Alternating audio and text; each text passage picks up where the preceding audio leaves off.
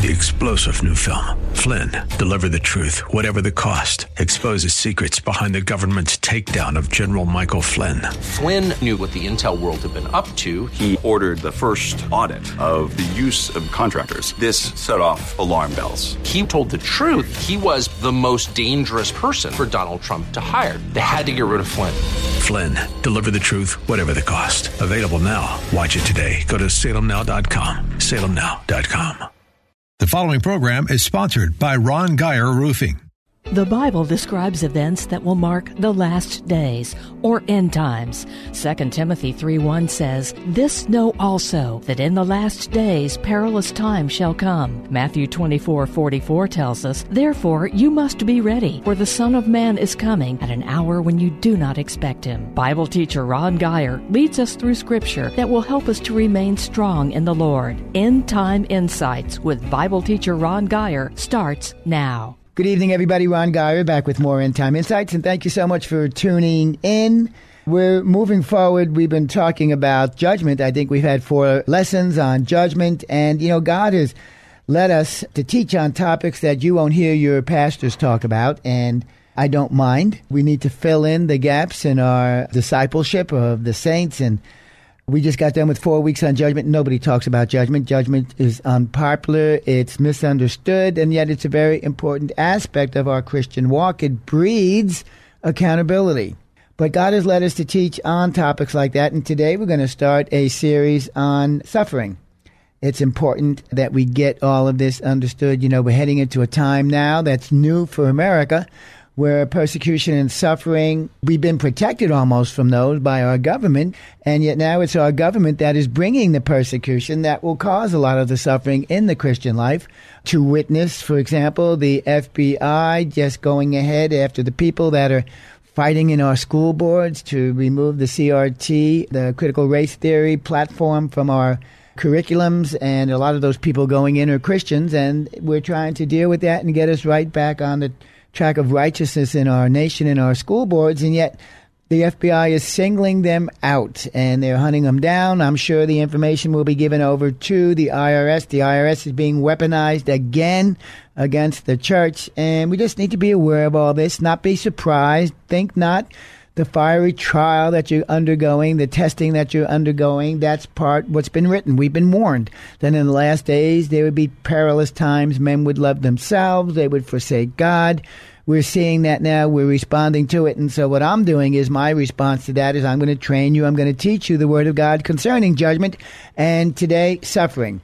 Let me give you a scripture. I've got a foundation scripture here. It's Philippians 129. Some of this stuff is going to shock you, just like the judgment stuff did but that's okay. I don't mind. Philippians 1:29 for unto you it is given in the behalf of Christ not only to believe on him but also to suffer for his sake. Christian suffering just like Christians judging gets very little play in the pulpit. They are subjects that don't bring in large crowds, they don't bring in big money. Quite the opposite actually. Nobody wants to be told that Christianity includes suffering or that it requires constant self-analysis, self-critical analysis and the judgment of others. The Bible doesn't ever promote Christianity as an easy life. Yet, false teachers, con men, they have presented the Christian life as easy, without much self sacrifice, and they have promoted the promised material rewards as entitlements of our faith. And millions, unfortunately, have fallen for that line of teaching. In an age of self love and instant gratification, mankind feels we deserve the very best God has to offer. Well, yes, we do, but we are the ones in our minds, in our human reasoning, we're the ones that, that decide what's the very best that God has to offer. And that's just not true we carnalize that. We have erroneously been taught that because Jesus did it all on the cross, we just float around here and we reap the benefits of that. Paul tells us that suffering for Jesus is a given in the Christian life. Let's look at that scripture we read, Philippians 1:29, the amplified translation. For you have been granted the privilege for Christ's sake not only to believe and confidently trust in him, but also you have been granted the privilege for Christ's sake to suffer. That's really intense. Nobody thinks it's a privilege to suffer, and yet that's what the Bible talks about. The CEB says it like this God has generously granted you the privilege not only of believing in Christ, but also suffering for Christ's sake in God's kingdom, things aren't the same as in our so called kingdom. We get things screwy. We think things away. When we don't understand stuff, we substitute our carnal reasoning for it and rather than seek God and go deeper with God, we just take it for granted that, well, I understand this, and we adapt our own thinking to it, and invariably it's wrong. It's earthly, it's sensual, it's devilish. I've spoken to you about that before. It's God's generosity that enables you to suffer for His sake.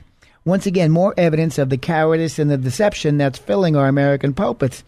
That's because we, in our carnality, we don't understand God. We lie and we deceive to get crowds into our churches when in reality, we miss out on knowing God as He wants us to know Him. Uh, the George Barna, he's a Christian surveyist. He takes surveys and he just came out with another one that talked about that 50% of the American pastors, if they could get another job, they would resign their positions as pastors. 50%. Well, I wish they would resign. If it's money that's holding you into your position, we don't need you there. Uh, we don't need any more teachers in there than we already have. And if it's money that's holding you there, you have not been called by God. You're a counterfeit. You're an impostor. Get out of the pulpit and let God put someone in there that'll go ahead and love the truth and share the truth with you and love you with the truth. So, if we read this verse correctly, Philippians 129, we learn that suffering for Christ is a privilege. Now, how many people are going to go to church and their pastor's going to tell them that? Not a one. I can tell you, not a one. We learn that suffering for Christ is a privilege. Let me read it again. God has generously granted you the privilege of also suffering for Christ's sake. I love it. I love it. Suffering is actually equated to the great privilege of believing in Him. Let me read the whole scripture in the King James again. This is such an important point. Philippians 1:29 For unto you me I'm reading this Paul is writing to the church for unto you it is given in Christ's behalf not only of believing on him but also in suffering for his name's sake. So it is a given. It is a given that A God is going to give you the gift of faith which helps you enables you to believe on him but he's also going to give you the gift of suffering for his sake. Truth be told, in context, in the heart of this message, suffering here is presented as a gift. A gift similar in value to the gift of faith, which everyone wants, yet he also gives us suffering, which no one wants. But both are gifts from God nonetheless. So man, once again, in his carnality, preaches all day on the gift of faith. We even create entire religions from that one gift, the word of faith, the uh, movement, all the time. We never mention even once the gift that goes with that scripture, which is of suffering for his sake. Leaving Christ Church sadly bereft of courage, leaving his people sadly incomplete and totally at a loss in our ability to connect with Jesus on the plane of suffering. Remember, Paul, that I may know him and the power of his resurrection and the fellowship of his suffering. The American government's mandate to close our churches proved just how spiritually senseless we are here in the church in America. Outside of a few brave souls, John MacArthur, Rodney Howard-Browne, Mario Murillo, uh, locally, John Greiner here in Houston for the most part, and a few others, we marched in lockstep to the beat of our fallen American government. So, in order to prevent such shameful acts by the church once again, let's learn both the privilege and the pain of suffering so that we might be better prepared for when the next assault comes. And let me give you a thus saith the Lord, there will be another assault. 1 Peter 4:12 Beloved, think it not strange concerning the fiery trial which is to try you, as though some strange thing happened unto you. If we will read our Bibles, we won't think it strange. The world may not understand. The world may think that things are weird. And yes, they are weird, but as a Christian, you're supposed to know why. But we are not supposed to. He that seeks the Lord understands all things. We understand exactly what is happening. I know what's going on. I'm not going to fall for the lies and the deception. I'm not going to fall for the constant narrative about what's wrong. I'm going to know the truth because I read my Bible. He that seeks the Lord understands all things. I don't care what your favorite preacher says. If his or her words are not conforming to what's been written, then let them remain in their ignorance and their deception. I'm moving on with God, and so too should you. By the way, how are we being tested? Remember, beloved, think it not strange the fiery trial which is to test you. Well, the expanded version of that scripture reads it like this My friends, beloved, do not be surprised at the terrible trouble, the fiery ordeal which now comes to test you. Do not think that something strange is happening to you. The Passion says it like this Beloved friends, if life gets extremely difficult with many tests, don't be bewildered as though something strange were overwhelming you. You don't think religion is deceiving us, guys? One of my former pastor's wives stopped me in the middle of a Bible lesson one Sunday to tell me not to use the word test. She found it too challenging, even false. Let's see, things that keep churches from growing. Well, at the top of that list, I'm putting erroneous teaching from erroneous teachers. We must know what our Bibles say, guy. Come on. 2 Timothy 3:12 Yes, and all that live godly in Christ Jesus shall suffer persecution. The voice says it like this Anyone wishing to live a godly life in Jesus, the anointed, will be hunted down and persecuted. Did you catch that? The King James says, All that live godly in Christ Jesus suffer persecution. And yet the translators for the voice, they actually said, You will be hunted down and persecuted. And don't think that's weird. That's what Paul did right? He actually went and he got letters from the governor, letters of authority that allowed him to hunt down, to travel throughout the different provinces and find the Christians and persecute them. And it's already being done. The American justice system, specifically the FBI, is running after the parents that are fighting against the teachers in public schools about this uh, critical race theory. We've seen that. I think I mentioned that. And so they are being persecuted because they're standing up against this ungodly doctrine, which the schools are trying to train our children with. I know these truths here about suffering, I know they're foreign to us in America. Our heritage has been different than the rest of the world, but fret not. We're catching up to the heathen world where the church in America will no longer be protected by our government against persecution. You got to be prepared. Don't think you can faith your way out of this. That's a misappropriation of faith. Faith only works when it is founded or undergirded by the Word. Faith outside of God's Word is at best is hope. Perhaps it's even presumption, but at its worst, it's deception, and man, we've got enough of that deception in our churches already. Second Thessalonians, I'm going to read you uh, chapter 1, verses 3, 4, and 5, but let me read you verses 3 and 4. Second Thessalonians, chapter 1, verses 3 and 4. We are bound to thank God always for you, my brethren, as it is fitting, because your faith grows exceedingly, and the love of every one of you all abounds towards each other so that we ourselves boast of you among the churches of God for your patience and your faith in all your persecutions and tribulations that you endure. I love this verse, and it's soon going to become true for us here in America. And it must be used as a rallying cry, a rallying point, because pressures will mount and challenges will come against us here in America. We're going to need to remember that our faith and our trust in God is growing and that our love for each other is growing also. Note too that it's our patience and our faith that will allow us to endure whatever comes. We must remember that. And then let me read that again too. For your patience and your faith in all your persecutions and tribulations. That's where patience and faith really is going to be needed when we are suffering persecutions and tribulations. It's where our faith and patience will be needed most as I'm writing this now, I'm telling you guys, I'm prompting to tell you, I'm designed, I've got a heart from God that needs to explain to you that this is something that's currently, it may seem like it's over there at the that church at Thessalonica. What's over there? The persecutions and the tribulations? Oh, it's over there. It's about somebody else's trials. He's not talking about us. Well, I'm sorry. It's not going to be like that forever. We need to make this our own, and the sooner we embrace it, the better. If we continue along the lines of Christian spiritual warfare like we've been doing in our prayer time, we will get the enemy's attention and there's going to be a price to pay, and that's persecution, it's suffering, and it's tribulation. Let's live our lives in the spiritual reality with the spiritual awareness of what we are doing. There was a event recently about the eight or nine children, the nine children that were killed at a concert. I forget the guy's name. I never knew who he was until I heard about it in the news that 50,000 people attended it and nine children died. That's demonic. Okay? That is purely demonic. The guy had all sorts of spiritual, demonic, uh, what's the word, uh, symbolism hanging around his neck. The entryway, you had to go through the head of a big demon. It's just amazing. And the churches did nothing about that ahead of time. Matter of fact, I have not heard a single church speak against it after or since then, but we have taken up prayer time for it. We have interceded. We are running Satan out of our city in the name of Jesus.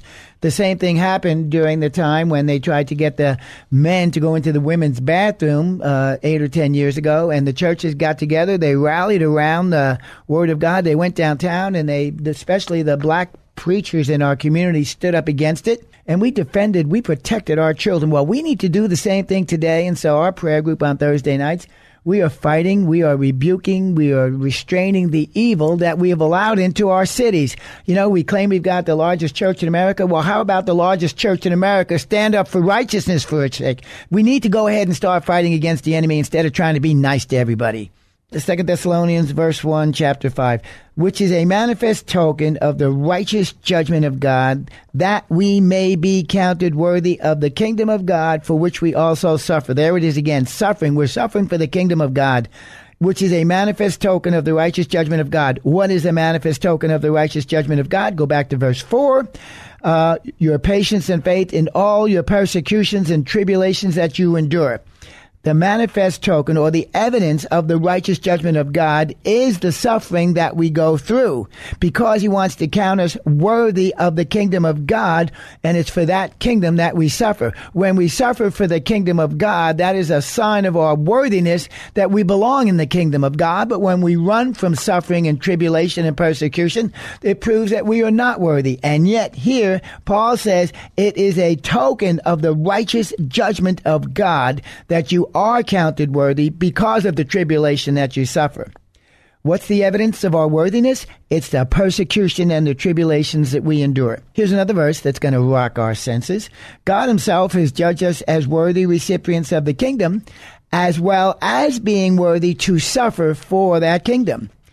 The New Living Translation says this, and God will use this persecution to show his justice to make you worthy of his kingdom for which you are suffering. Suffering makes us worthy for the kingdom of God. We just read it. I don't believe I have ever heard anybody ever say that before. John MacArthur says it like this, and I love it. He's so practical. Quote, their perseverance and their faith provided solid proof. Whose perseverance? The uh, saints at Thessalonica. Their perseverance and their faith provided solid proof that God was working within them, enabling them to behave in ways that were opposite to their own natural desires. Having a right attitude toward suffering is essential, and that required attitude is concern for the kingdom of God. They were not self-centered as we are, but they concentrated on God's kingdom. Their focus was not on personal comfort, fulfillment, and happiness. Their focus was on the glory of God and the fulfillment of his purposes. They were not moaning about the injustice of their persecutions. Rather, they were patiently enduring the sufferings that they did not deserve. This very attitude was positive proof that God's wise process of purging, purifying, and perfecting us through suffering was working to make his beloved people worthy of the kingdom by being perfected. For believers, afflictions are to be expected as they live and develop Christian character in a satanic world. Suffering is not to be thought of as evidence that God had forsaken them, but evidence that He is with them, perfecting them. I love that. Let me read that again. Suffering, Christian suffering, is not to be thought of as evidence that God has forsaken us, but evidence that He is with us, perfecting us. Back to MacArthur. So the Thessalonians demonstrated that their salvation determined by faith alone in the Lord Jesus Christ, was genuine because they, like Christ, were willing to suffer on account of God and his kingdom. They suffered unjustly as object of man's wrath against Christ and against his kingdom. In America, we focus on grace and faith and truth. Well, kind of truth. But we focus on grace and faith and truth and love as bedrocks of the gospel message. That's indisputable. Let me say it again. In America, the focus of the gospel message is grace, faith, and truth and love. Yet, in other parts of the world, suffering is just as much a part of the gospel reality as those other characteristics of God's message that there is in America. It's there where these foreign Christians have the advantage over us. We think of our freedoms and our affluence. We thought for years that that gave us an advantage over these other Christians throughout the world, when in reality, it was a disadvantage because they have in reality, they've been strengthened, they've been grown, and we've compromised, and we compromised the gospel thinking that our affluence gave us the advantage. In reality, their sufferings gave them the advantage. We must understand. The Bible teaches what the devil meant for evil, God will use for good.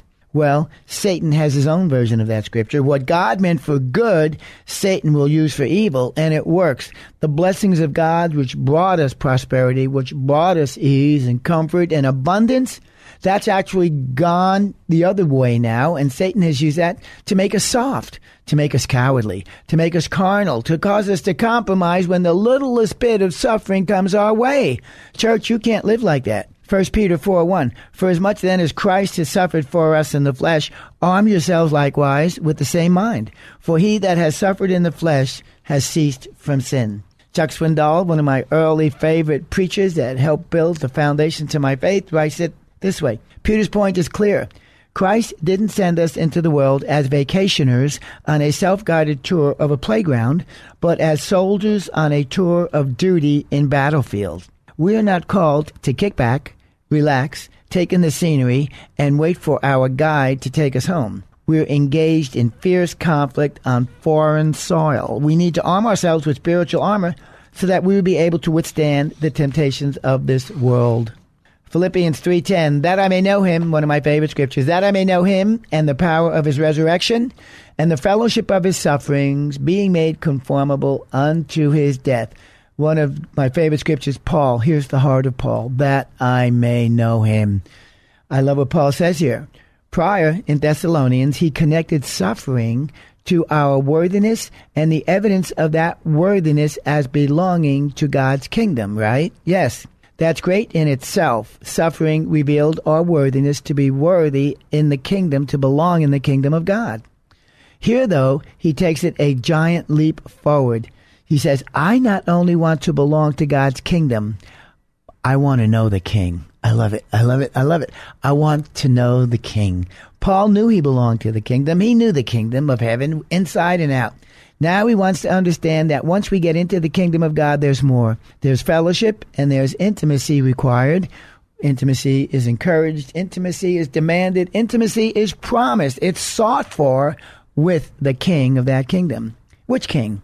The only true eternal King of Kings, the King who not only died for us, but who was raised to life again. Paul says, I want to know that King. I want to know the same power that raised him from the dead. I not only want to know the same power that raised him from the dead, but I want to know why he suffered. Because it led to his death. I want to be like him. I want to be like him when he died. This world has nothing for me, says Paul. I want to be just like him when I die, but I want to be like him now while I'm still alive. Know in the Greek is gnosko. It usually speaks of the attaining of some type of personal experiential knowledge. In other words, gnosko is not just knowing on an intellectual level of the facts, but it is a personal experiential knowledge of someone or something. In this case, it's a personal knowledge of the person of Christ Jesus. A.W. Tozer writes it. I almost shrink from hearing the expression, go deeper in life, the deeper life in Christianity, because so many people want to talk about this as if it's a topic. But no one seems to want to know and love God for himself. God is the deeper life. Jesus Christ himself is the deeper life. And as I plunge on into the knowledge of the triune God, my heart moves on into the blessedness of his fellowship, writes Tozer. This means that there is less of me and more of God. Thus, my spiritual life deepens, and I am strengthened in the knowledge of His will. I think this is what Paul meant when he penned that great desire that I may know Him. He was expressing more than a desire for acquaintance. He was yearning to be drawn into the full knowledge of fellowship with God, which has been provided in God's plan of redemption. This is all great, great stuff, but let's not miss that there were two conditions for that intimate relationship to be attained that Paul was looking for. Number one, a knowledge of the power was needed to get to know God. And number two, a fellowship with the suffering. So important, so important. You know, the scripture that we quote all the time in Second Chronicles, if my people who are called by my name will humble themselves and pray and seek my face and turn from their wicked ways, I would hear from heaven, I would forgive their sin, and I would heal their land. And yet, the first part of that scripture is so awesome.